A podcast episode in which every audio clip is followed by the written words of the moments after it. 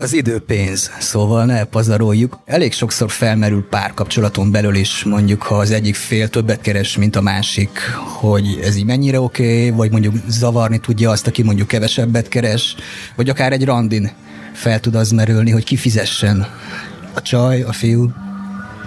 Igen, hát volt már olyan kliensem, aki ilyenről számolt be, hogy nem is igazán szeret így férfiakkal szobálni egy, egy kocsmában, mert hogyha meghívják valamire, akkor úgy érzi, hogy le van kötelezve, és valamit viszont kell szolgáltatnia feltétlenül, hogyha meghívják, így aztán inkább így elutasítja ezt, vagy ha kell, ha nem, fogja a pénztárcáját, és feltétlenül ő akar fizetni, ami már ugye elindít egy nem feltétlen jó dinamikát, vagy hát kinél milyen megítélés alá esik az, hogyha egy nő próbál fizetni egy ilyen helyzetben.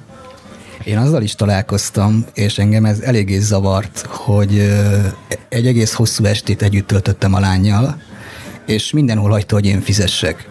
Még az első helyen ez tudod, ez így oké, okay, de amik már a második, meg a harmadik helyen még, még, még nem is próbálkozik azzal, hogy de figyelj, akkor én mondjuk adok bele, vagy akkor most én hívlak meg itt, az, az kicsit már is zavaró volt. Ah.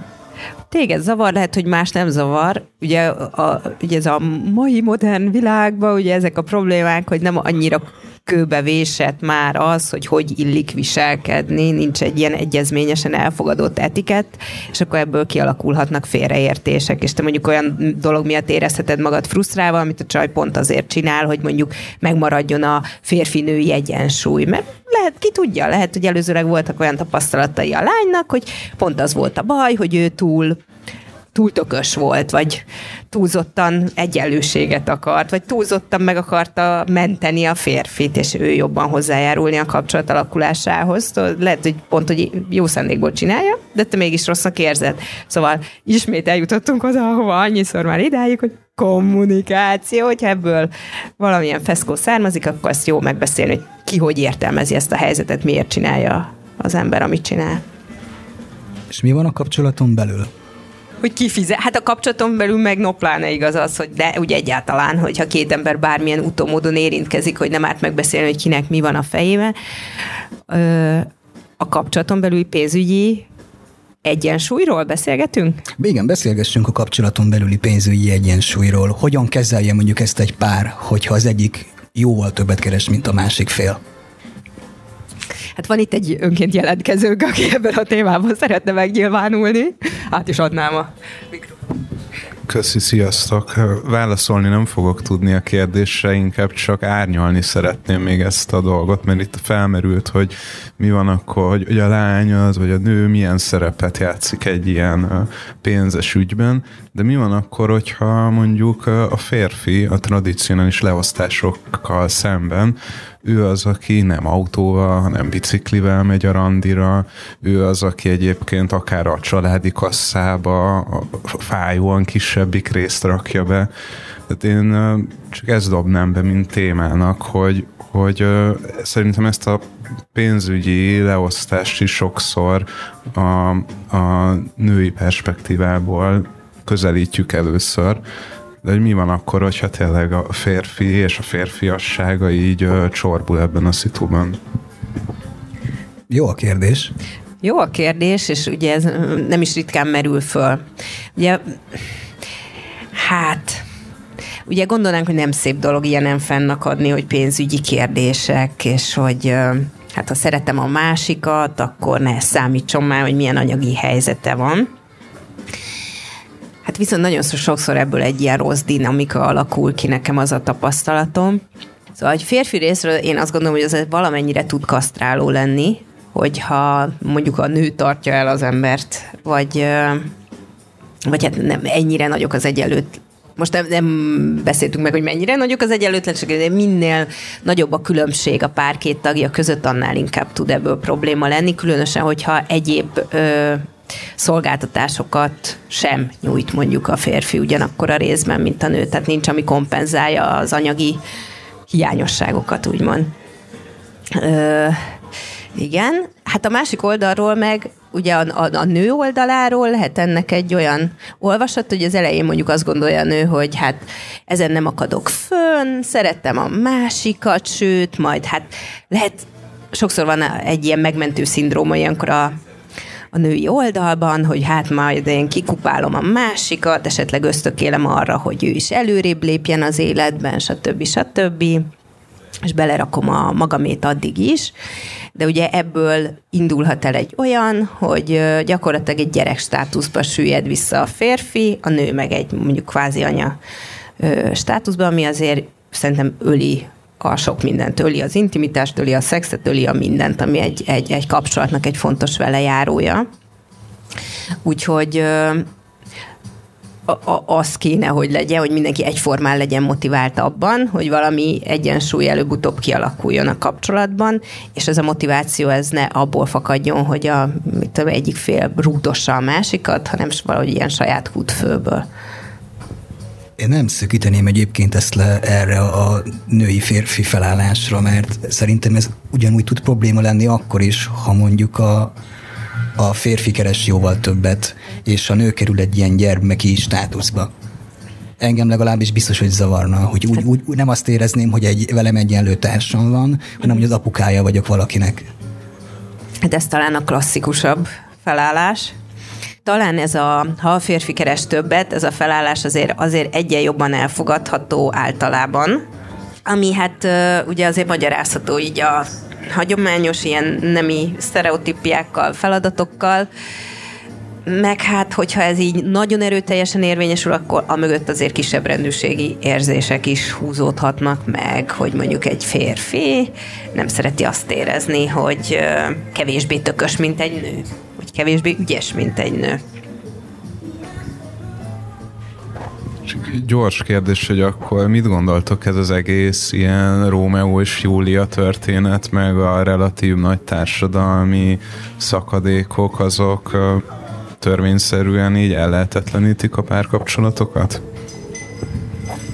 Hát ilyen teljesen exakt választ erre adni nem lehet, mert biztos vannak kivételek, de hát azért úgy, úgy nagy általánosságban azért én azt látom így klientúrámban, hogy, hogy, hogy okoz ez problémát. Tehát előbb-utóbb okoz. Mert frusztrációt kelt az emberben a különbség, hogy nem olyan jó, mint a másik, vagy nem megy olyan jól neki, mint a másiknak. Valami. De itt kicsit egyébként már szerintem erről az egész ilyen gazdasági berendezkedésről is beszélünk, hogy végeredményben mindent megpróbálunk valahogyan így pénzesíteni, vagy transformálni, vagy lemérni, hogy minek mi az értéke.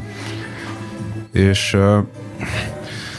valahol értem azt, hogy ezek tényleg ilyen valid problémák, a pénzügyi különbségek, de ugye alapvetően az egész kérdéskör nem ilyen bizarr vagy szürreális, hogy behozzuk egy párkapcsolati viszonyrendszerbe, aminek alapvetően így nem biztos, hogy erről kéne szólnia. Hát de, ö, igen, ugye a pénz az annyira az életünk része, hogy már nem gondolunk bele abba, hogy mi is a funkciója. Szóval, hogy sokan célnak tekintik a, a pénzszerzést, miközben hát azt gondolom, hogy inkább eszköznek lenne jó tekinteni a, a pénzt, és az valójában titkon az is, vagy hát ö, ugye pénzen veszünk valamit. Veszünk pénzen biztonságot, veszünk a pénzen státuszt, mit tudom én, micsodát, örömöket veszünk a pénzen, kinél milyen funkciót tölt be ez. De hogy különösen akkor, hogyha ezen nem kezdünk el így mélyebben gondolkodni, adódhatnak inkább ezek a problémák. Most az emberek többsége azért nem arról híres, hogy ilyen nagyon mélyen belegondoljon a dolgokba, ismét a tudatosság szerepét hívnám fel a figyelmet, hogy mondjuk azt gondolom, hogy akiknél tud kevésbé probléma lenni abból, hogy van egy pénzügyi különbség, az azok a párosok, akiknél van ez a mélyebben gondolkodás, és észreveszik azt, hogy jó, oké, van ez a pénzügyi különbség, de alapvetően a számunkra valóban fontos dimenziókban tudunk kapcsolódni, a szükségleteink vice versa ki vannak elégítve, hanem akkor arra törekszünk, és ez csak egy mellékkörülmény, hogy anyagilag éppen hogy állunk. És hogyha mondjuk hosszú távon gondolkodunk egy kapcsolatban, akkor ha mind a ketten motiváltak vagyunk a, ö, fenntartani ezt a kapcsolatot jó minőségben, akkor ez egy, ez egy lényegtelen átmeneti problémává válik. Igen, szóval az is szerintem egy uh, tendencia, hogy uh, párkapcsolat elején, harmóniában, boldogan, társadalmi különbözőségektől mentesen együtt élnek, és akkor szépen lassan az évek múlásával belesodródnak abba, hogy ők családként már valamiféle üzleti vállalkozás, vagy projekt alapú szemlélettel működtetik a dolgokat, és hogy ez, ez itt a kérdés, hogy hogy ez mennyire, mennyire ártalmas adott esetben így a családi dinamikákat, illetően lehet ezzel bármit is kezdeni. Hát olyan szinten szerintem lehet ártalmas, hogy én személy szerint biztos nem keverném a karriert a, a, a családi élettel. Mert a, az embernek azért van az a tendenciája a saját karrierén belül, hogy megpróbál kiteljesedni, és és sikereket elérni, aminek része az, hogy az akaratodat érvényesíted valamennyire a munkatársait felett ö, olykor, és ha ebbe belekeveredik a család, ak- akkor már nem tudod csak a párodként kezelni a másikat, hanem valamilyen módon már munkatársad, és ebből származóan munkahelyi konfliktusok és problémák is belekeverednek ebben az egészbe. Ez egy ilyen kvázi összeférhetetlenség, hogy több szerep keveredik. Hát az Igen. valóban nem szokott szerencsés lenni, hogyha ha több, hát csak egyes kivételes esetekben lehet ezt megvalósítani, amikor már tényleg nagyon flottul működik egy kapcsolat, és nagyon ki van próbálva szerintem. Igen, mondják, hogy az, az, ugye, az az irány jobb.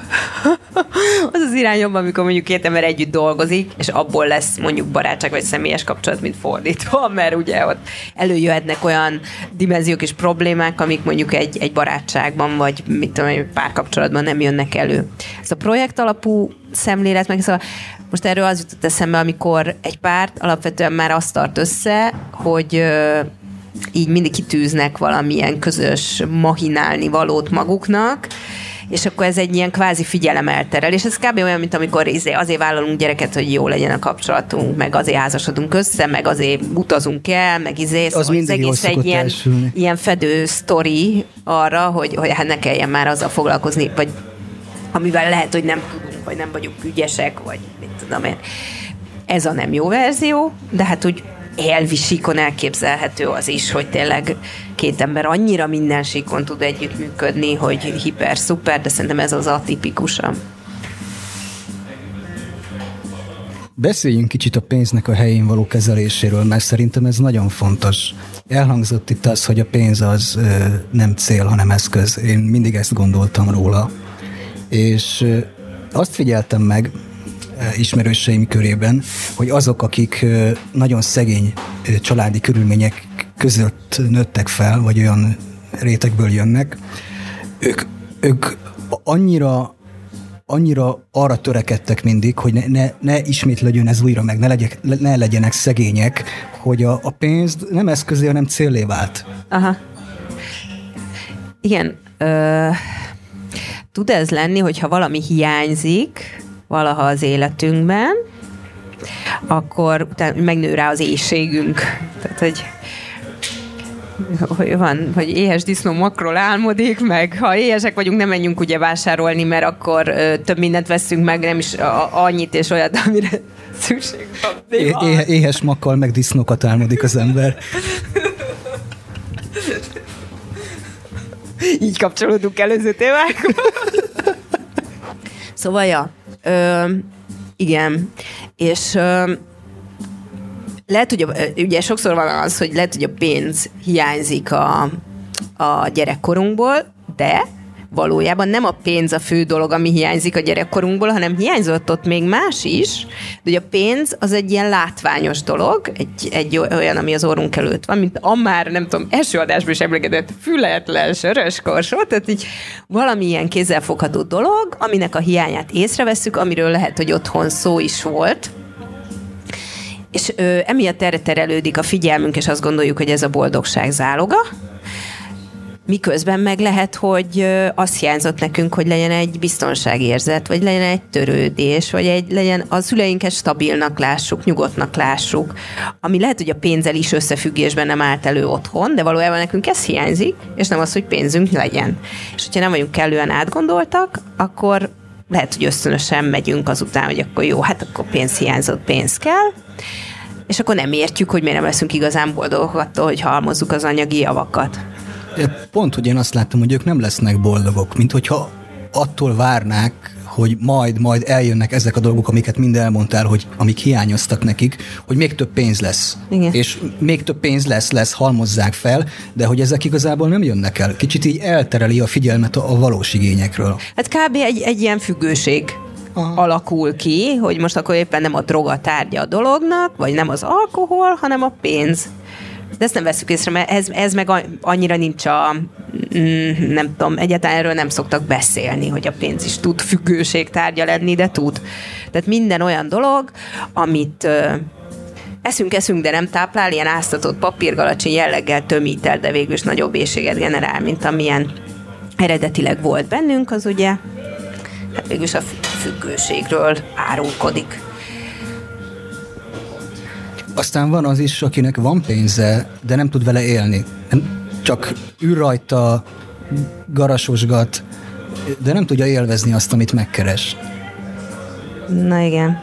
Szóval így, ugye itt megint be lehet hozni ezeket az önbeteljesítő jóslatokat, amik kora gyerekkorban betevődnek a fejünkbe rendszerint. Tehát amilyen állapotokhoz hozzászoktunk gyerekkorunkba, azt tartjuk természetesnek. Azok a törvényszerűségek, amiket akkor magunk magunkévá tettünk, azok ilyen életigasságoknak tűnnek, és ja, akkor a pénz apropóján, de nyilván nem elsősorban amiatt kialakult bennünk az a kép, hogy ilyen a világ veszélyes, könnyön bajba sodródhatunk, esetleg a szüleink azzal fenyegetőztek, hogy hú, hát fiam, lányom, te egy könnyen a híd alá juthatsz, mert így és így, akkor ugye ez így kvázi az anyatejjel magunkba szívjuk, és utána különösebb átgondolás nélkül hallgatólagosan igaznak tartjuk, és ezt szerint kezdünk el élni, és hiába van akármennyi pénzünk, ugyanúgy szarágóak maradhatunk, és nem, nem tudjuk élvezni azt, amink van. De ez teljesen analóg az, amikről korábban is beszéltünk, hogyha azt gondoltuk. Régen azt láttuk, hogy a szüleink rossz kapcsolatban állnak egymás, egyik bántja a másikat, akkor később is ezt feltételezzük, kerülni fogjuk a kapcsolatokat, vagy megelégszünk kevesebbel, mint amire valójában szükségünk van nem tudva azt, hogy tud ez másképp is lenni. Igen, és a szarrágosság és az anyagi helyzet között nagyon sokszor semmi összefüggés nincs. Tehát én olyanokat is ismertem, aki egyáltalán nem volt tehetős, de ugyanúgy volt vele, mint én, hogy azt mondta, hogy figyelj, nem nézem a boltokban az árakat, minek nézem, és szomorkodjak? Ami kell, az kell, azt úgyis meg fogod venni te mondjuk ezt a sajtot, vagy azt a joghurtot szereted, akkor nem a szarabbikat fogod megvenni, akkor meg nem mindegy, hogy mennyibe kerül. Hát igen, ez lenne az egészségesebb hozzáállás, de ez ugye annak a világképnek az átírását feltételezi, ami annak idején lett, hogy az volt, hogy igen, bármikor a híd alá juthatok, akkor mindig legyen otthon, nem tudom én, liszt és cukor, meg nem tudom mi, hogy jön a háború, ugye meg egy sző, szőnyeg és egy papan a híd alatt oda készít. Az meg a szőnyeg és a papan, így van. Semmi másra nem költök, mert ki tudja, hogy nem kell még, mit tudom én, tűzifára, amikor ott a híd alatt húzom meg magam az imankóba. Pszichológus, tudatosság, újfent. Ezért, hogy ez egy ilyen állandó hadikészültség ez az állapot? Hát az persze, persze. Ahogy ugye beszéltük a borderline-nál, hogy az is egy hadikészültség, meg rengeteg másfajta hadikészültség is van. Anyagi hadikészültség is van. Szóval van egy vicces történetem a nem tudom, bőségérzésről, vagy, vagy pénz, pénz szűkében levésről. Annyi a lényeg, hogy a pszichológiai kontextus az volt, hogy folyamatosan hallottam otthon, hogy hogyan nem fogjuk tudni kifizetni a jövő hónapi lakbért, a rezsit, stb. És ez így hát belém ivódott egy ilyen pénzraktározás motivumként, úgyhogy a tíz éven keresztül tulajdonképpen az volt a mindset, miután először elkezdtem dolgozni, hogy, hogy akkor raktározom a kis pénzemet, és végeredményben lemondok mindenről, ami, még olyan dolgok is, amire amúgy vagy szükségem lenne, vagy érzelmileg úgy éreztem, hogy tök jó lenne. Utazás, nem tudom, ruha, bármi. És amikor ezt így realizáltam, hogy oké, okay, itt ilyen végtelen halmozásokba vagyok, akkor azt kitaláltam magamnak, hogy veszek egy olyan dolgot, aminek tényleg semmi értelme nincs, pusztán azért, hogy valamiféle ilyen konfrontáció történjen a saját beakadásaimmal. És akkor vettem egy aranygyűrűt, amit aztán körülbelül egy hónap után egy házi bulim, mert fázott a lábam, eltrédeltem egy zokniért cserébe. Hát ez annyiban nagyon előremutató volt, hogy ugye a saját komfortzónádból sikerült kirobbantani magadat. Kétszer is. Ugye aztán, hogyha ezt így folytatod volna a végtelenségig, hogy folyton aranygyűrűket veszel, és azt, mit tudom én, odaadod egy száraz kenyérér, akkor valószínűleg nem, nem, nem lehet, az már túlkompenzálás lett volna, de hogyha erről sikerült lejönnöd, és valami arany középfutat megtalálni, akkor mondhatjuk, arany hogy... közép. Ha, ha, ha, ha. akkor elérted a kívánt célt. Egyébként elérted utána a kívánt célt, vagy kellett még más is ahhoz, hogy a megfelelő hozzáállás kialakuljon a pénzhez? Ez annyira ikonikus kezdés volt, hogy tulajdonképpen ez így perspektívába rakta a következő évekre ezt az egész kérdéskört. Úgyhogy ezt én nem úgy ilyen saját kis mitológiaként így fel is szoktam idézni, de megnyugtatlak így, nem, nem maradtam rajta a dolgot eszembe jutott egy kiváló történet, ami hát, meglepő, zavarba ejtő volt, mondjuk így. Kreatív iparban dolgozom, és volt egy megrendelő, aki, akinek rengeteg publikus, jól nyomon követhető, sikeres vállalkozása van, és egy projekt során végeredményben a fizetési határidőket így eltördelte három irányba, és az utolsót nem akarta kifizetni, ami 70 ezer forint volt, és meghosszabbítva a 60 napos fizetési kérelmet kért, illetve a 60 nap közben láttuk, hogy elment New Orleansba nyaralni. és, és akkor is azon gondolkoztam, hogy miféle mindset az, ami ennyire külön tudja választani Hát a New Orleansban van a, a bankfiók, ahol azt a, azt a 70 ezer forintot tárolja, nem? Ja, jó, akkor lapozhatunk, köszi a választ. Nem akarja elkapatni esetleg a, a üzleti partnereit? Még olyat tudok elképzelni. Ez, ez azért ilyen szelektív szarrágóság, nem? Ho, ho... Hát, vagy hát az, a, ezekből a szarrágásokból finanszíroz a New Orleans. Igen, ez is egy lehetséges magyarázat. Igen. Nem, nem jut arra a végkövetkeztetésre, hogy valószínűleg nem ennyiből finanszírozza, és lehet, hogy közben azt hiszi, hogy tényleg ebből finanszírozza. Egyébként még a szarrágásnak van az a formája, az, a, az ilyen maximalista szarrágás, hogy így... Az milyen? Hát, hogy ez a hogy ki akarom optimalizálni a mindent, amit csinálok, tehát, hogy amit veszek, az nem csak a legjobb legyen, de még a legolcsóbb is. Ja, azt hittem a legdrágább. hát akár legdrágább. Amikor vered az asztalt, hogy... Hát most a másik, a másik verzió az, hogy a legdrágább is legyen, mert, mert akkor státuszra törekszel, de mondjuk igen, én most ez, ezzel az oldallal akartam példálozni, amikor ja, valaki végeláthatatlanul azzal foglalkozik, hogy spóroljon is, és egyébként végtére is ezzel veszít sokat, mert lehet, hogyha most kifizetni a nagyobb összeget, akkor előrébb jutna, mert az egy jó befektetés, és akkor arra már tudna építeni dolgokat. Nem? Minden döntését ki akarja optimalizálni, és erre megy el az idő, ami végtére is költséges. Csak az optimalizálás kapcsán, hogy már korábban pedzegettem ezt, hogy, hogy mindent transformálunk kvázi pénzé, vagy értékké, vagy mhm. mérhetővé tesszük, és ez már egy ilyen optimalizációs pszichózissá válik tulajdonképpen, hogy így, ahogyan te is mondtad, hogy akkor a legjobb díleket akarjuk mindenhol megkötni. És egy ilyen konstans, ilyen díl helyzetben vagyunk. És itt eh, ez merül fel bennem, hogy egyébként eh, hogyha egy bizonyos szín, bizonyos anyagi szint felett van az ember nem, az a legjobb, hogyha elengedje, elengedi ezt az egész számolgatást, meg optimalizálást? Szerintem de. Abszolút. Hát, igen, meg nem mindegy, hogy most ugye az a, nem a dílelgetés a, a baj, vagy az, hogy így mérlegeljük, hogy uh, mi éri meg, hanem hogy nem jót mérlegelünk, hogy mi éri meg. Mert hogyha az ember nincs tisztában azzal, hogy mit teszi valójában boldoggá, akkor ugye ilyen kicsinyes dolgokban mehet el a dolog, hogy akkor mit tudom én, a, elmegy ez a száz év, hogy a legoptimálisabb telefont vegyem meg. De valójában nem is ez érdekel, hanem tudjam kapcsolatot, tudja kapcsolatot tartani másokkal vagy mit tudom én, legyen egy biztonságérzetem, ami nem feltétlen ebből származik jó esetben, hanem mondjuk építőjelegű kapcsolatokból vagy abból, hogy úgy élvezem is az életet, meg el is tudom engedni magam, és ezzel azt erősített magamba, hogy az élet alapvetően élvezet, és nem egy ilyen nyomorúság, vagy arra való rákészülés. Szóval itt megint a pszichológiai tudatosságot hoznám be, hogy végtérés mi az élet értelme.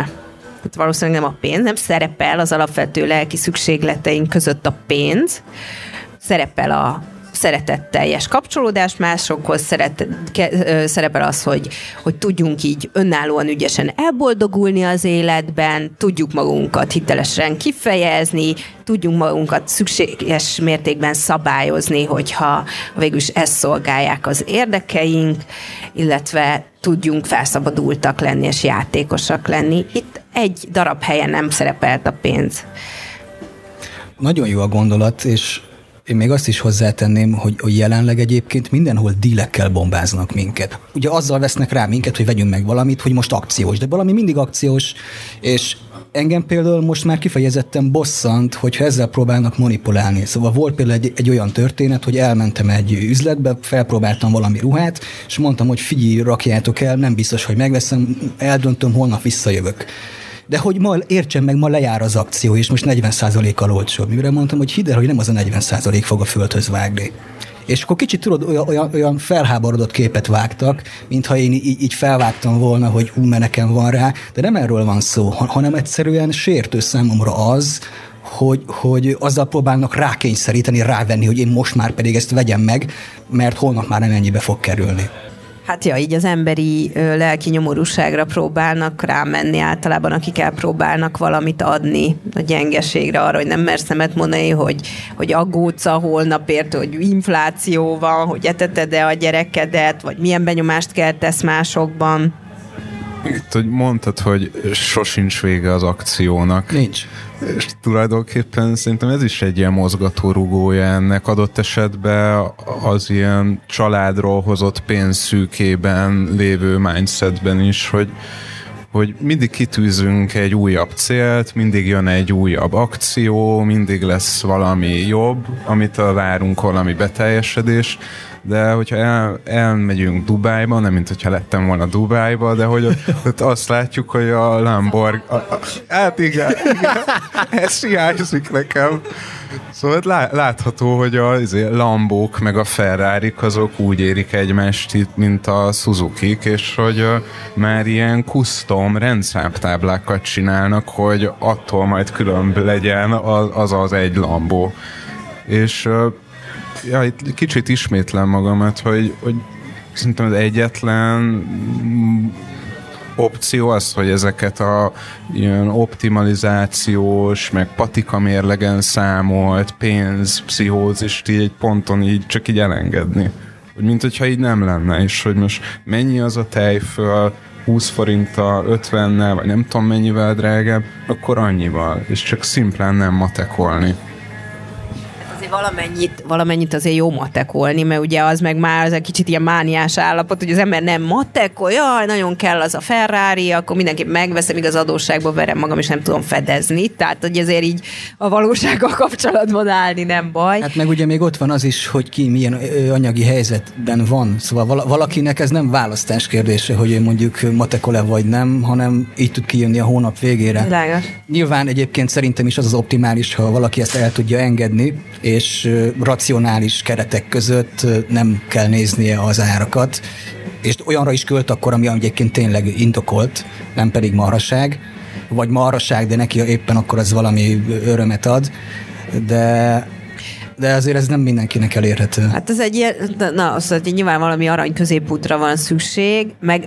de még olyan értelme nem is feltétlenül, hogy időnként akár ilyen luxusabb dolgokra se baj, ha költünk, csak ugye az a lényeg, hogy a, a pénz az mindig eszköz legyen, és tudjuk azt, hogy amire szálljuk, az tényleg a mi boldogságunkat szolgálja.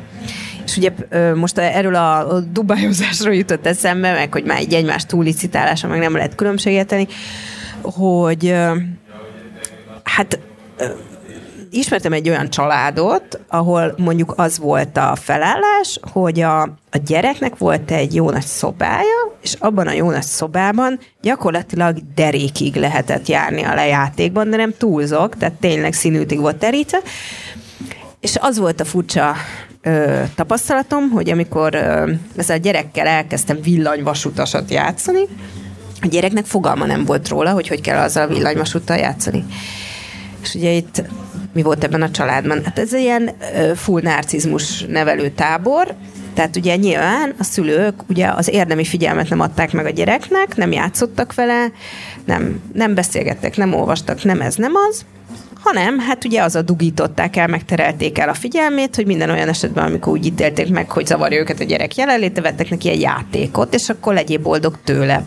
És ezt egyébként ö, azért nehéz ö, kikezelni, meg problémaként felfogni, mert végül is jót tesznek veled. Kaptam egy ajándékot. Hát most hogy haragudhatnék én az apámra, vagy az anyámra, hogy vett nekem egy játékot? Hát ennek örülni kell. És ugye ebből alakul ki az, hogy az ember teljes öntudatlanságban ugye ezt tanulja meg, hogy mit, amit még meg is támogatnak ilyen irodalmak, hogy nekem a, mm, nem tudom, ajándékozás a szeretet nyelvem, és hát úgy gondolom, hogy valójában a, már az imént felsorolt szükségletek kielégítése lenne a fontos, és bár jó dolog örülni egy ajándéknak, meg tudni ajándékozni empatikusan, de hogyha az ember azt hiszi, hogy az, hogy csak és kizárólag ajándékok által tud kielégülni, meg ez a boldogság záloga, az már nem jó. Ámen. Amen. Igen, és az ilyen emberek jönnek úgy hozzám, hogy, hogy hát mit tudom én már most mi veri ki a biztosítékot egy narcisztikusnál? Hát, hogy van valamilyen ilyen nagy pofára esés, hogy akit tényleg szerettek, az ott hagyja őket, vagy valami nem úgy alakul, ahogy ők szerették volna, és akkor ilyen apropóból eljönnek, és akkor ilyen rétegeket lehet lehámozni, hogy az egyébként a, a külső szemlélő számára ilyen felszínesnek tűnő ember, az valójában va- egy, egy sérült kisgyerek, akivel nem törődtek, akit nem szerettek érdemben, és ezekbe a külsőségekbe kapaszkodik annak érdekében, hogy picit is kompenzálva érezze magát a hiányérzetei miatt. Úgyhogy egyébként ezért nem szerettem most egy kicsit így kitekintve, amikor ilyen pejoratíve használják például a narcizmus kifejezést, hogy ez ilyen szitox, hogy yeah, ez olyan narcisztikus, undorító ember, tehát egy ilyen jellemtelen ocsmány figurának a alternatív megnevezése a narcisztikus, pedig azért valójában ez egy egy betegség, ami, ami szenved, hát, vagy betegség, vagy egy olyan állapot, ami szenvedést okoz a, annak, aki, akit érint, legyen az az illető ember, meg egyébként sokszor a környezete is, de hogy ennek a hátterében egy gyermekkori valós szenvedés. Egyébként még az ajándékokhoz, meg a gyerekneveléshez nekem annyi hozzászólásom lenne, hogy vannak ilyen uh, irányelvek, hogy ugye a gyerekeknek azt tesz állítólag jó, ugye minél kevesebb játék veszi őket körbe, mert ugye attól alakul ki inkább a kreativitásuk, meg nem lesznek ilyen figyelemzavarosak, meg ilyesmi mondjuk nem tudom, hogy az a szám, amit meghatároznak ezekben, az mennyire kivitelezhető így a mai világban, hogy legyen négy játék elől, és akkor azzal el van a gyerek, és közben a szülő se őrüljön meg, hogy folyton visítanak mellette, meg mindig meg kell vonódni az ilyesmibe. De minden esetre valóban igaz az, hogy az ilyen külső stimulációval való megterheltség az nem használ az embernek, sem azért, mert törődést nem kap ezzel párhuzamosan sem azért, mert tényleg az idegrendszert egy ilyen fejletlenebb állapotba túlterheli. És sem azért, mert hogy a, a, az emberben így nem alakulhat ki, hogyha el van halmozva anyagi javakkal, az, hogy miből lehet valóban örömet szerezni. Ilyen például az, hogy, hogy a bennünk lappangó ilyen alkotó energiákat felszíre hozzuk, ami meg ugye nagyon fontos kapaszkodó később is, és a sikernek, és akár a későbbi anyagi javak szerzésének egy fontos záloga. Ha már itt szó volt az ajándékokról, és hogy az ajándék nem fog minket eljuttatni a boldogságba, akkor előre hoznám most a buddha témánkat is. A pénz nem boldogít. Ami szerintem egyébként eleve egy, egy fasság, mert, mert rossz, rossz a kijelentés, eleve rossz a kérdés. Mert pénz szerintem boldogít egy bizonyos pontig. egy biztos, szomorítani nem szomorít, de hogyha ha nincsen meg egyfajta anyagi biztonság, akkor olyan problémák merülnek föl, ami miatt egyszerűen szabályszerűen nem tudsz boldog lenni, mert attól kell rettegned, hogy nem tudod kifizetni hónap végén a villanyszámlát, meg nem tudod a gyereknek megvenni a kakasos nyalókát, akkor te sem leszel boldog, meg a gyerek se. Hát igen, a levegő se boldogít, de végül is azért viszonylag baj, ha nem vesszük. Tehát, hogy de szerintem a pénz is ennek analógiájára van. Tehát, hogyha a valós szükségleteink betöltéséhez elegendő pénzünk van, ö, illetve azok betöltésére fel is tudjuk ügyesen használni, és ezt a kettőt össze tudjuk párosítani, akkor odáig kell a pénz, és a, olyan szintig boldogít, de a fölött már ugye hozzáadott értéke valójában nem feltétlen van. Régen olvastam infláció előtt, mindenféle gazdasági felfordulás előtt, úgyhogy nem vállalok felelősséget a szavaimért. Szóval a, a, a kérdés pont ez volt, hogy mennyire, mi az az összeg, amitől már nem játszik ez a boldogít a pénz kérdés, és nem emlékszem a pontos összegre, de de ilyen 200-250 ezer forint környékére volt belőve, emlékeim, igen, infláció előtti. Hát igen, viszont már akkor is az volt a, nekem az élményem, hogy, hogy wow, ez egyébként úgy kevesebb, mint amire én azt mondtam volna, hogy hogy onnantól boldogít. Úgyhogy nekem a tapasztalatom, vagy a megérzésem ezzel az egész ilyen kutatással az volt, hogy, hogy kevésbé számít, mint azt, amennyire mi gondoljuk, vagy amennyire így a szemünk előtt lebeg ez olyan dolog. De látom, csóválod a fejed. Hát igen, egyrészt kevésbé, lehet, hogy kevésbé számít, sőt, tehát így igen, általánosságban ez lehet elmondható, meg hát az azért ez egy átlag számítás, vagy nem tudom, mennyire jól sikerült vizsgálat eredménye. Tehát ugye az átlag az ugye tartalmazza a rosszabb anyagi helyzetű embereknek a limitjét, ami lehet, hogy lejjebb van. Tehát ugye azért számít a szocializáció, aki mondjuk egy ilyen tehetősebb családban nőtt föl, az ahhoz az életminőséghez szokott hozzá. Nyilván Pont neki egy érvágás mondani, lenne lejjebb a lépni. életszínvonal az azért eltér. Igen, az igen, igen, tehát igen. Tehát az, az szabja meg a igényszintünket, hogy miben, miben nőttünk. Ö, a, a, ugye a pénz és a függőség viszonyáról még, még egyéb asszociációim is vannak, hogy Például az manapság szerintem nem egy ritka jelenség, hogy már a bőven nagykorú és önállóságra képes emberek anyagi függésben vannak a szüleiktől. De ugye ennek a jelenségnek szerintem annyi a, a mozgatórugója, hogy ha egy családban ugye nem, nincs egy ilyen egészséges, szeretetteljes kapcsolódás egymással, ö, akkor kialakulhat egy ilyen, hogy a szülőgyerek kapcsolódásnak az egyetlen formája az anyagi függés. És mondjuk ilyen narcisztikus szülők szokták ezt csinálni, hogy függő viszonyban akarják a gyereküket tartani, mert ez egy hatalmi pozíció nekik. A gyerek nem nőhet, nem szárnyalhatja túl őket, a kontrolluk ezáltal megmarad a gyerek fölött, és ezzel a, a gyereküket valóban egy, egy, akár egy tök kompetens és más helyzetben helytállni tudó ö, gyereküket teljesen. Hát ez a, amíg az én fedelem alatt élsz, amíg az én kenyeremet eszem. Így van, így van, így van. És akkor, hát nyilván egy ö, olyan gyerek, aki, aki egy egy, egy olyan gyerek, amilyen mindegyik gyerek, hogy vágyik a szülei szeretetére és erre a kapcsolódásra, lehet, hogy belemegy egy ilyen előnytelen ö, valamibe, egyességbe a, a szüleivel, annak érdekében, hogy valami szeretett pótlékot kapjon. Különösen, hogyha ezt nem gondolja át, hogy ezzel tulajdonképpen szeretetet sose nyerhet, maximum azt a hitet, hogy majd egyszer csak elérkezik az, hogy kap valamiféle szeretetet. Úgyhogy az ilyen szülőktől jobb sietősen leválni bármi áron, és inkább nyomorogni, vagy, hogy bármilyen más anyagi forrásból táplálkozni, mert ez, ez egy borzasztó kizsigerelő és, és negatív hatású valami.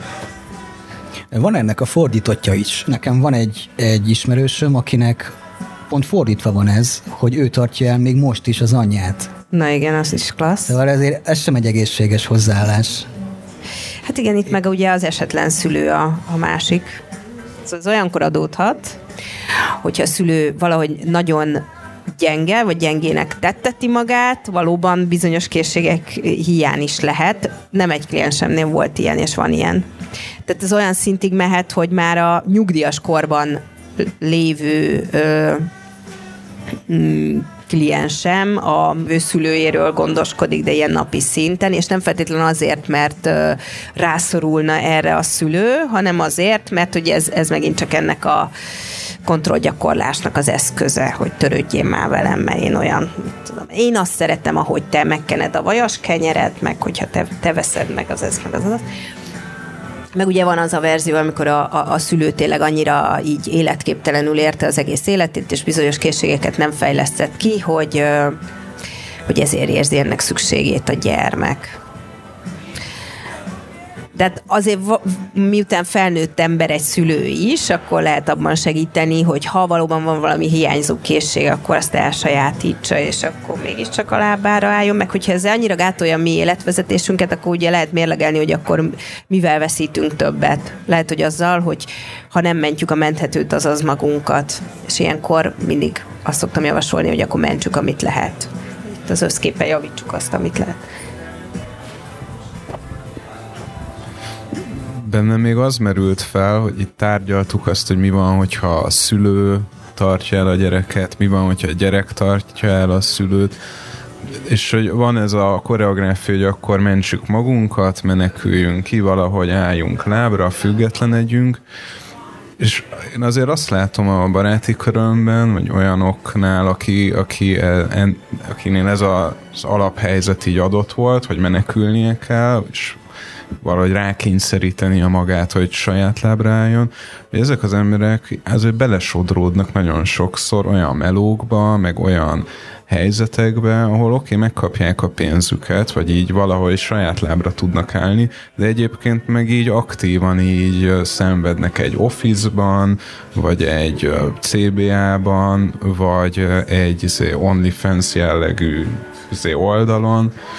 Úgyhogy itt megint ezt próbálom valahogy tematizálni, hogy, hogy ez az egész ilyen pénz, mint keretrendszer, ez úgy tűnik, hogy azért nem annyira mm, segíti az egyén lelki kivirágozását. De hogy mit akar ezzel mondani a költő? Hogy, mi, hogy, ö, hogy akkor ezt így összefoglaljam, hogy akkor valamilyen méltatlanabb ö, megoldásokat is elfogadnak annak érdekében, hogy önállósodjanak? Hát szerintem ez kezdeti lépésként nem rossz, sőt, tehát hogy inkább ez, mint az, hogy, hogy az a viszony fennmaradjon, ami, ami a szülővel egy toxikus viszony, most legyen szó bármelyik irányú eltartásról. Aztán ugye az a, az a fontos, hogy ez idővel azért ki lehessen mozdulni ezekből a méltatlan szituációkból, azáltal, hogy végig gondoljuk, hogy akár jó is lehet az életünk, attól még, hogy idáig nem volt az. Szerintem fontos ez a gondolat, mert viszont eléggé sokan megragadnak abban a méltatlan pozícióban, mondjuk mindegy pályakezdő, és nekem egyébként személyes meggyőződésem, hogy a legtöbb ember jóval kevesebbet keres ugyanabban a pozícióban, ugyanannál a cégnél, mint amennyit kereshetne mert yeah. félnek. Nem tudom, hogy pontosan Igen. miért, valószínűleg nem is egy magyarázat van rá, mindenkinél más az indok, de amit én látok, egyrészt félnek attól, mi lesz akkor, hogyha többet kérek, és nem kapom meg. Megmondom, nem kapod meg. és dolgozdal tovább ugyanannyiért. Ez. Igen. De ha mondjuk egy új helyre mennek mondjuk felvételizni, akkor meg attól rettegnek, hogyha sokat mondok, akkor, akkor lehet, hogy nem vesznek fel, és akkor nem lesz munkám, és nagyon sok embernek tényleg mondjuk nincs annyi tartaléka, hogy mondjuk x hónapig, vagy akár fél évig ki tudja húzni munkanélkül, ezért inkább elvállal olyaz, ami, ami méltatlan. Mm. Igen, hogy a, amikor a munkánkért árat szabunk, akkor ugye magunkat is árazzuk be, meg a saját értékünket is definiáljuk. Tehát azért van az emberek fejében ez, hogy olcsó húsnak híg a leve.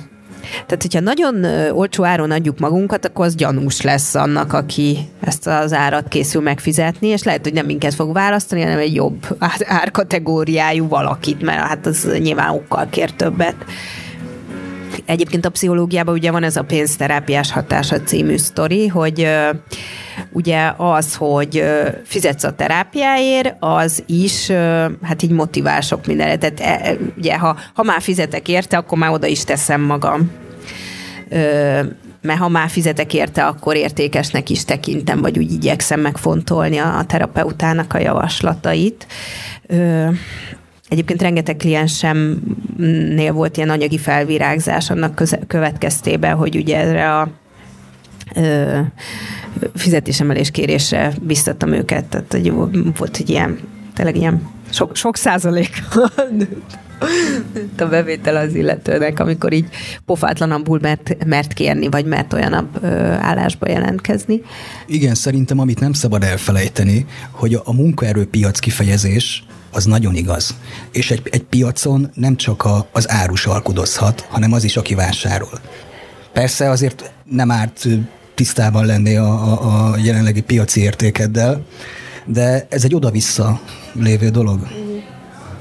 Még az jutott erről eszembe, ez a, azt a lovat ütik, amelyik húz. Ez nekem a saját sztorim, egyetlen munkahelyem egy HR cég volt korábban, és az volt az érdekes, hogy valamikor én egyébként még nem is a saját érdekemben, de egy ilyen igazságtalanságot látva, ami volt a cégem belül, hogy többet követeltek már bizonyos munkatársaktól, de ugyanannyit fizettek nekik, felszólaltam így a főnökkel szemben, és, az ere, és ugye azt is beleszőttem a mondókámba, hogy hát szerintem nem a munkavállalóknak kéne ezért kuncsorogni, hogy kifizessék a több feladatot, amit ellátnak, hanem hát hogy ezt a főnöknek kéne magától adnia. Aminek az eredménye az lett, hogy nekem, aki nem is magáról beszélt, két percen belül fizetésemelést adtak, és a velem azonos pozícióban lévő másik munkaerőnek meg rohadtul nem, hanem annak töredékéért dolgozott, egyébként több munkát, mint én, hosszasan.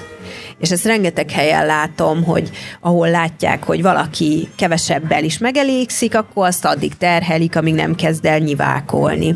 És egyébként vannak ezek a ö, ilyen munkahelyi toxikus ö, légkör tematikájú mindenféle bullshitek, ami meg az embereket próbálják így ö, szintén függő helyzetbe tartani, ugyanúgy, ahogy egy toxikus szülő, hogy mi egy nagy család vagyunk, egy hajóba evezünk, ez, ez az, hogy a céggel mi lesz, az mintha a te személyes ügyed lenne, ugye ezt De amikor a... fordítva, mondjuk olyat még nem hallottam, hogy azt, azt mondod, hogy hú, te figyelj, most, most nagyon benyeltem ezt, ezt, ezt, a, ezt az áruhitelt, nem tudnám megemelni most a béremet? Hát végül is egy csónakban evezünk. Igen, igen, igen. Közös teherviselés. Igen, igen, igen.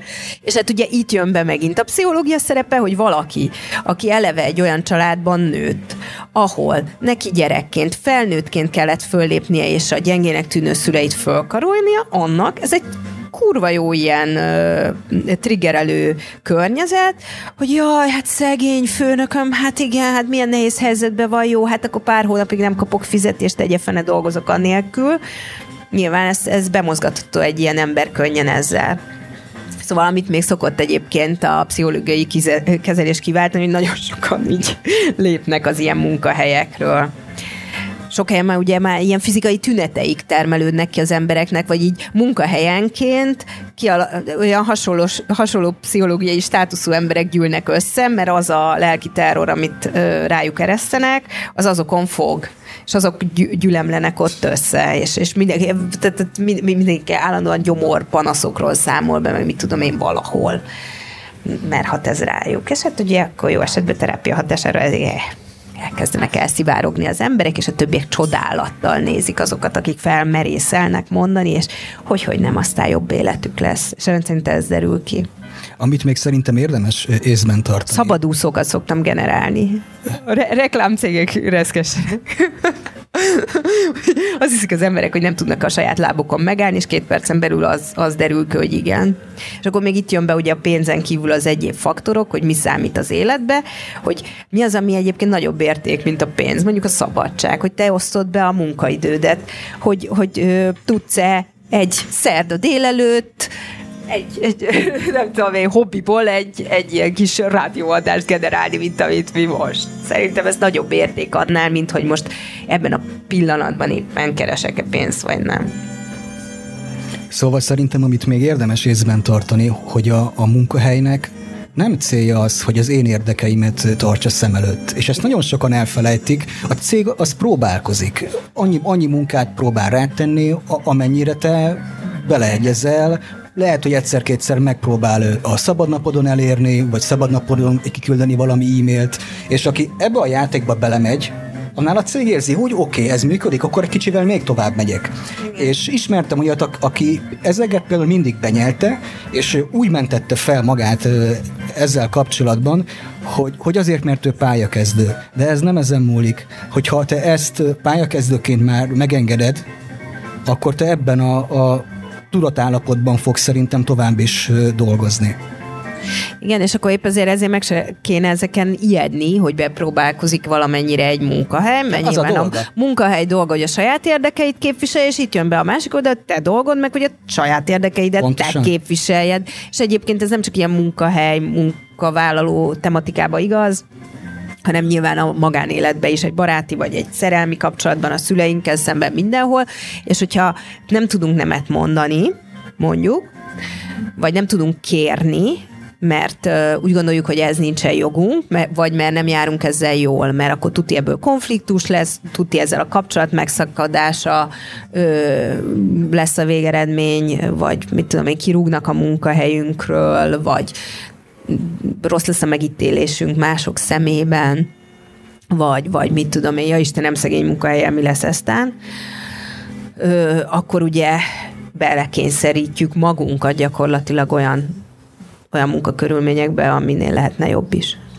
Itt beszéltünk erről, hogy akkor meghatározni a saját áradat, az értékedet kvázi, de mi a helyzet azokkal, akik, mit tudom, tanárok, ápolók, most erről azért elég aktív diskurzus van, akiknek ilyen kvázi a külvilág nagy dörgedelemmel megmondja, hogy mennyit ér. És hogy szóval nyilván ez a mennyit ér, kérdéskör ebben a zárt ilyen piaci rendszerben értelmezhető. Mit lehet azoknak mondani, akik egyébként azt gondolják, hogy a munkájuk, nem tudom, milliókat ér, és adott esetben tényleg annyit is ér, de szimplán ilyen zárt rendszerek miatt nem azt kapják, amit. Hát szerintem egy biztos, aki, aki állami alkalmazott, és ahogyan mondtad, valami külső harmadik fél árazza őt be, azok biztos, hogy nehezebb helyzetben vannak. Mm.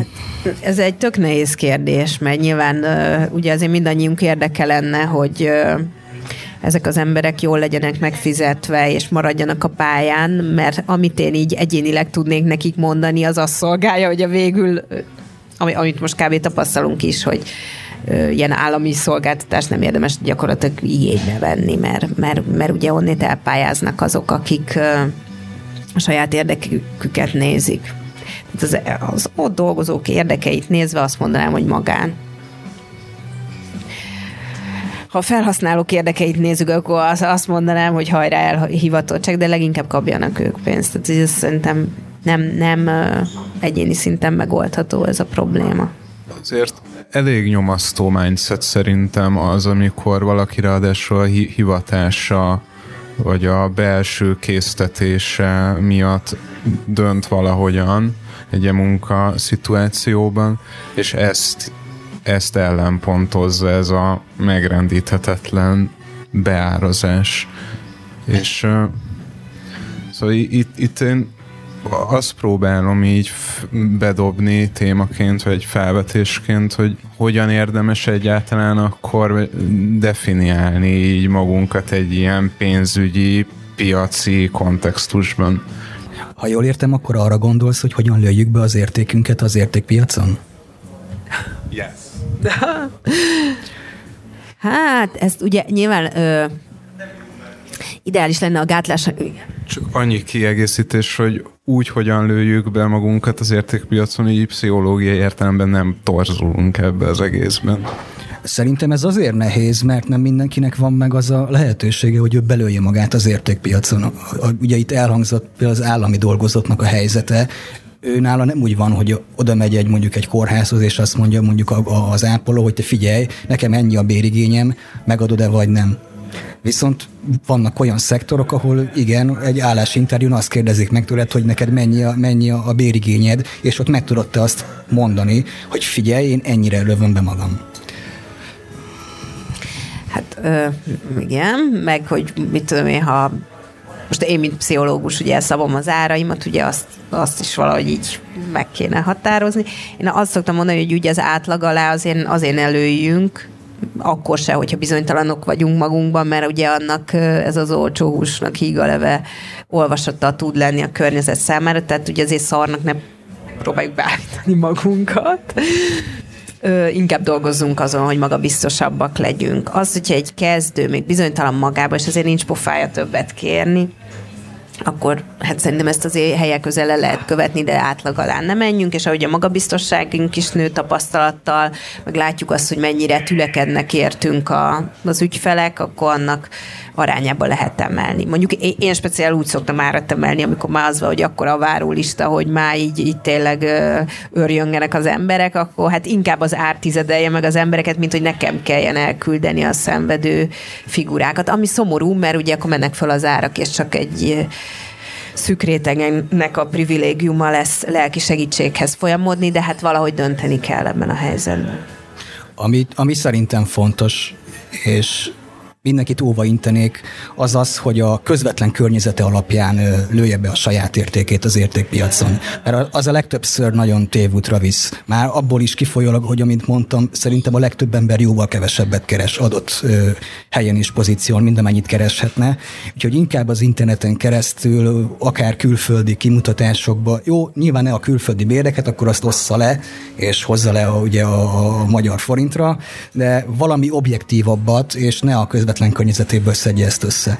Igen, mert nagyon sok ugye a, a lelkileg valahogy sérült ember, aki ugye magát olcsón adja. Hát igen, szóval nem annyit akarunk keresni, mint azok, akik félnek béremelést kérni. Igen, és akkor még tudnak lenni ilyenkor ezek a jó kis optimista családi hangok, hogy mit tudom én, hogy, hogy a, nem gond, Billy belóg a kezed, hogy ennyit kereshetsz, és az milyen ciki lesz, amikor aztán majd csökkenteni kell az árakat, meg most gondolod, hogy van egy ilyen felívelés, de mi van, hogyha jönnek a rossz idők? Szóval, hogy igen. Tehát mindig ilyenkor érdemes azt is figyelembe venni, nem csak azt, amit az illető mond, hanem azt is, hogy ki mondja. Tehát nem. Még lehet az illető egy nagyon jó gazdasági szakember is, de lehet, hogy más különben meg azért lelki nehézségekkel küzd, vagy azért picit narcisztikus és szereti magát nyertesebb pozícióba láttatni, mint minket, és ezért mondja ezeket a dolgokat, tehát így, így jó minden ilyen lelki faktort is figyelembe venni, amikor értékeljük ezeket a hozzászólásokat. Valami használatot is mondjunk. Egyébként a legtöbb fejvadász cég szokott éves szinten ilyen kimutatást csinálni, szektorra levezetve, hogy mennyi a, a, a minimum kereset, az átlag kereset, meg a maximum kereset, és szektoron belül is különböző pozíciókra kiadva. Az alapján azért vagy egy bizonyos átfogó képet azért tudunk kapni.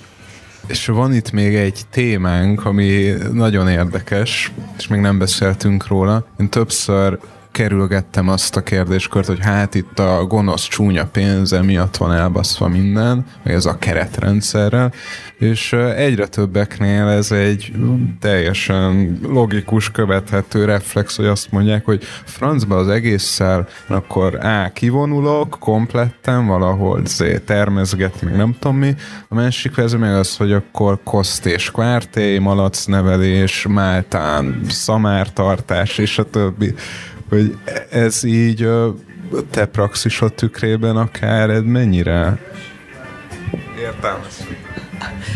most nem is a pra- praxisom tükrébe, de úgy egyáltalán, hogy ez a izé, vályogveteg disznót nevelek a világ végén, ez egy bazi nagy túlkompenzálásnak hangzik nekem.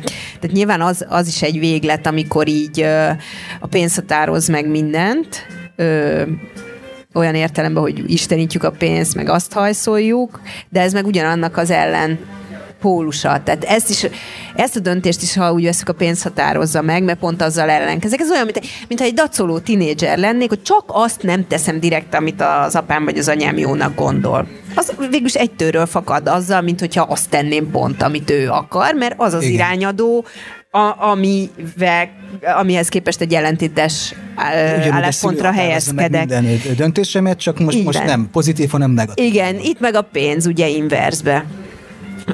Szóval szerintem itt ugye ilyen esetekben, még hogyha az is lesz a konklúzió, hogy jobb vályogot vetni és disznót nevelni, is az az átgondolandó, hogy valójában mivel van nekem a bajom. Az anyagi nem tudom én mikkel, vagy azzal, amit az anyagiak számomra megjelenítenek az életbe, és gyanítom, hogy inkább ezzel van a baj, és ez átgondolandó és átformálandó. Szóval ezt így, így látatlanban nem lehet megmondani, hogy kinek mi a baja, de hogy minden esetre pszichológusi segítséggel ez feltárható és orvosolható, és meg kiderülhet a végén, hogy disznónevelés, a szíve csücske, de ne azért legyen ez, mert hogy valahogy így dacol ezzel a pénzügyi világa, meg anyagi javakkal az illető. Konkretizáljam, én egyébként ismertem ilyet. Ő egy, egy srác volt San Franciscóból, aki azért jött ide Kelet-Európába, kifejezetten Magyarországra, hogy kosztért cserébe egy farmon állatokat etessen. Hát ugye mindennel kapcsolatban, amiről beszélünk, sose a, a végeredmény a lényeg, tehát lehet ezt jó indítatásból is csinálni, meg rossz indítatásból. Mindig a mögöttes indítékot nézzük, hogy ugye szexelni jó dolog, de hogyha az van, ahelyett, hogy mit tudom én, besz- megbeszélnénk egy problémát, ami ugye az adekvát megoldása lenne a problémáknak, akkor baj.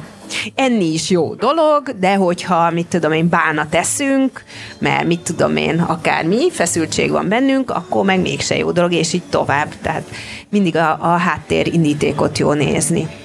Tehát egy adott viselkedés több okból lehetséges, és egy adott indítékból többféle viselkedés ágazhat ki.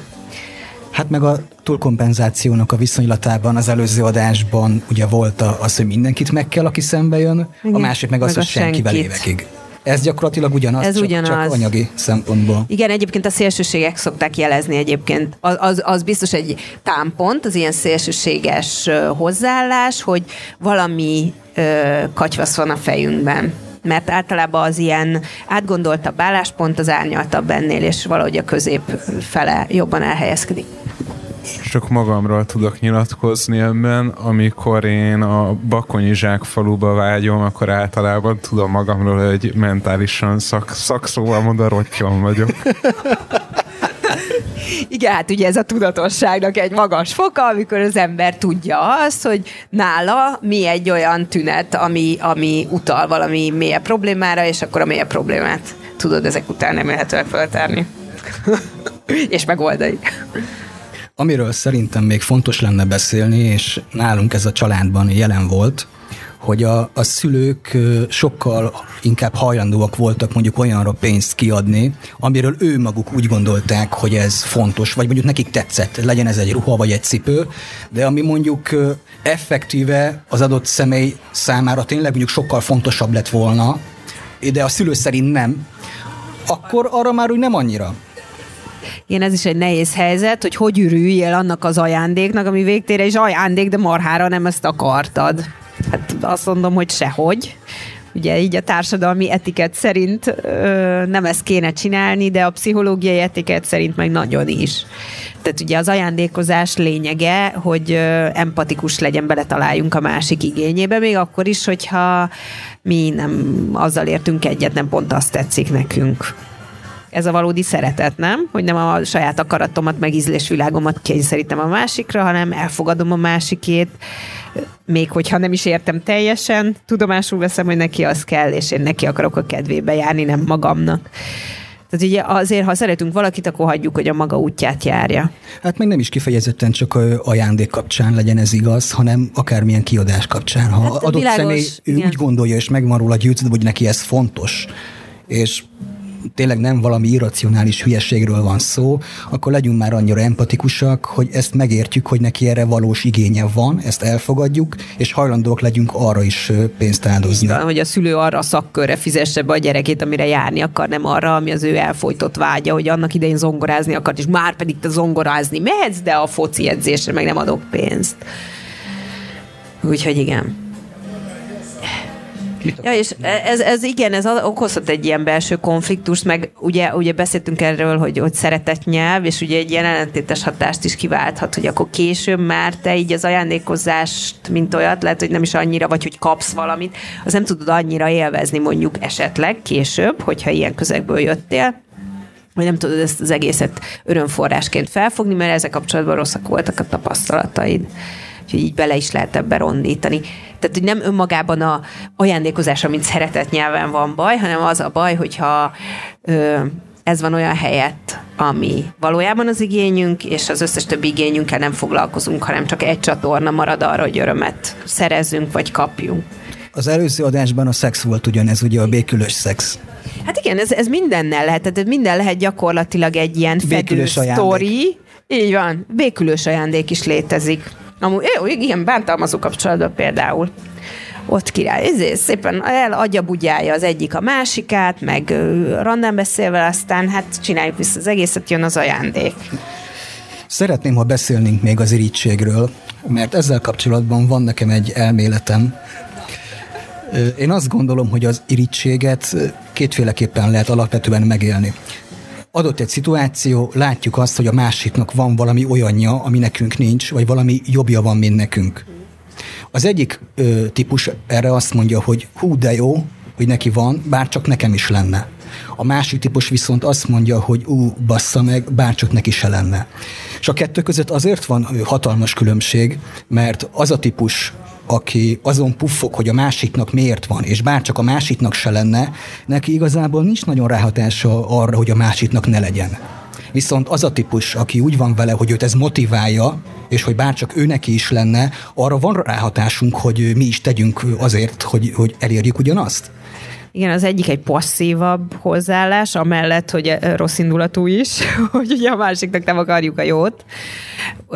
Az egyén szempontjából ugye talán ez a lényegesebb, hogy passzívak vagyunk, tehetetlenek vagyunk abban a pozícióban. Tehát ilyen áldozatként éljük meg magunkat, amikor azt akarjuk, hogy másik megfulladjon egy kanálvízbe, inkább ahelyett, hogy legyen neki jobb a kettes számú hozzáállás, meg valami előremutató dolog, amiből lehet táplálkozni. Én egyébként én magam is ezt vallom, illetve erre igyekszem így rá világítani mondjuk a pszichológiai ö, kezelések során, hogy a negatív érzéseknek is van ö, pozitív üzenete, vagy ki lehet belőlük pozitívat hozni, tehát mint hogy a fájdalom is, a fizikai fájdalom is ugye önmagában szar, de ugye a, a, annak az embernek, akinek, mit tudom én, nincsen fájdalom érzékelése, ugye nagyobb az esély arra, hogy idő előtt elhalálozom, mert nem veszi észre, hogy levágta a fél karját, amikor kenyeret szeletelt.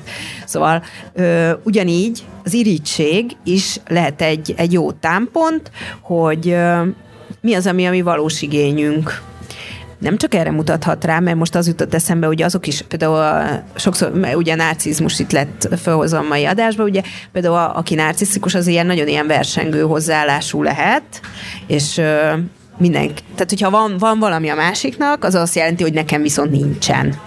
A franc belé, hogy neki jó, mert akkor én veszek hozzá képest, tehát ugye erre is rámutathat erre a problémakörre, ami ugye a narcizmus tematikájú terápiát is szükségessé. De ugye általánosságban azt kell nézni, hogy mi az, ami az én hiányérzetem, a, az irítségből egy vágyat formálni, egy célt formálni. És azzal már lehet mit kezdeni. És az nem árt senkinek.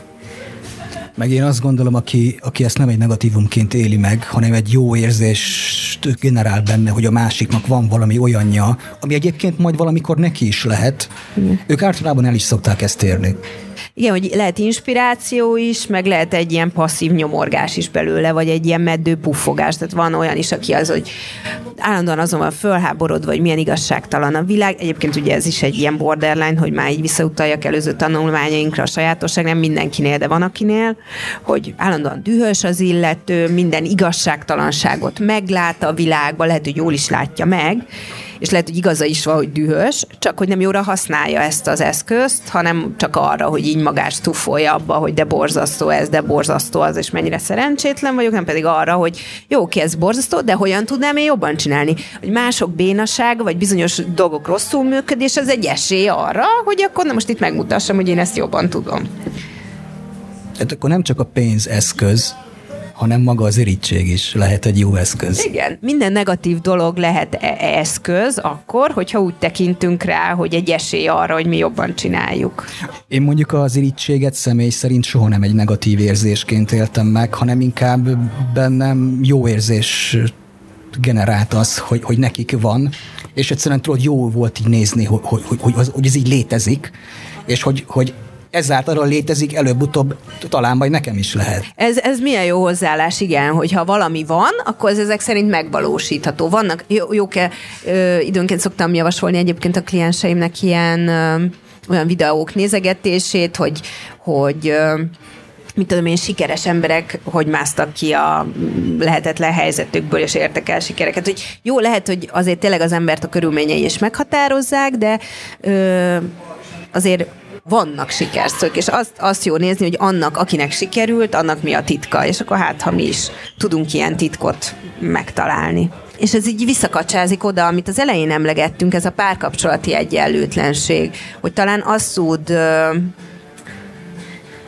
békét hozni egy olyan kapcsolatban, ahol anyagi különbség van a pár két tagja között, hogy abban a félben, aki mondjuk rosszabb anyagi helyzetben van, abban a másik jobb anyagi helyzet, az nem egy frusztrációt szül, vagy úgy szül frusztrációt, hogy mellette van az a szemlélet is, hogy de jó, hát itt a társam, aki akar velem lenni, tehát valószínűleg hülyének nem néz, vagy úgy pariba vagyunk elvileg egymással, tehát akkor én se lehetek nála sokkal rosszabb, ő el tudta azt érni, amit elérte maga szakmájában, akkor lehet, hogy én is képes vagyok elérni azt, vagy e- ezzel legyen értékűt a magam szakmájában, és akkor ez lehet egy ilyen biztatás is magunknak.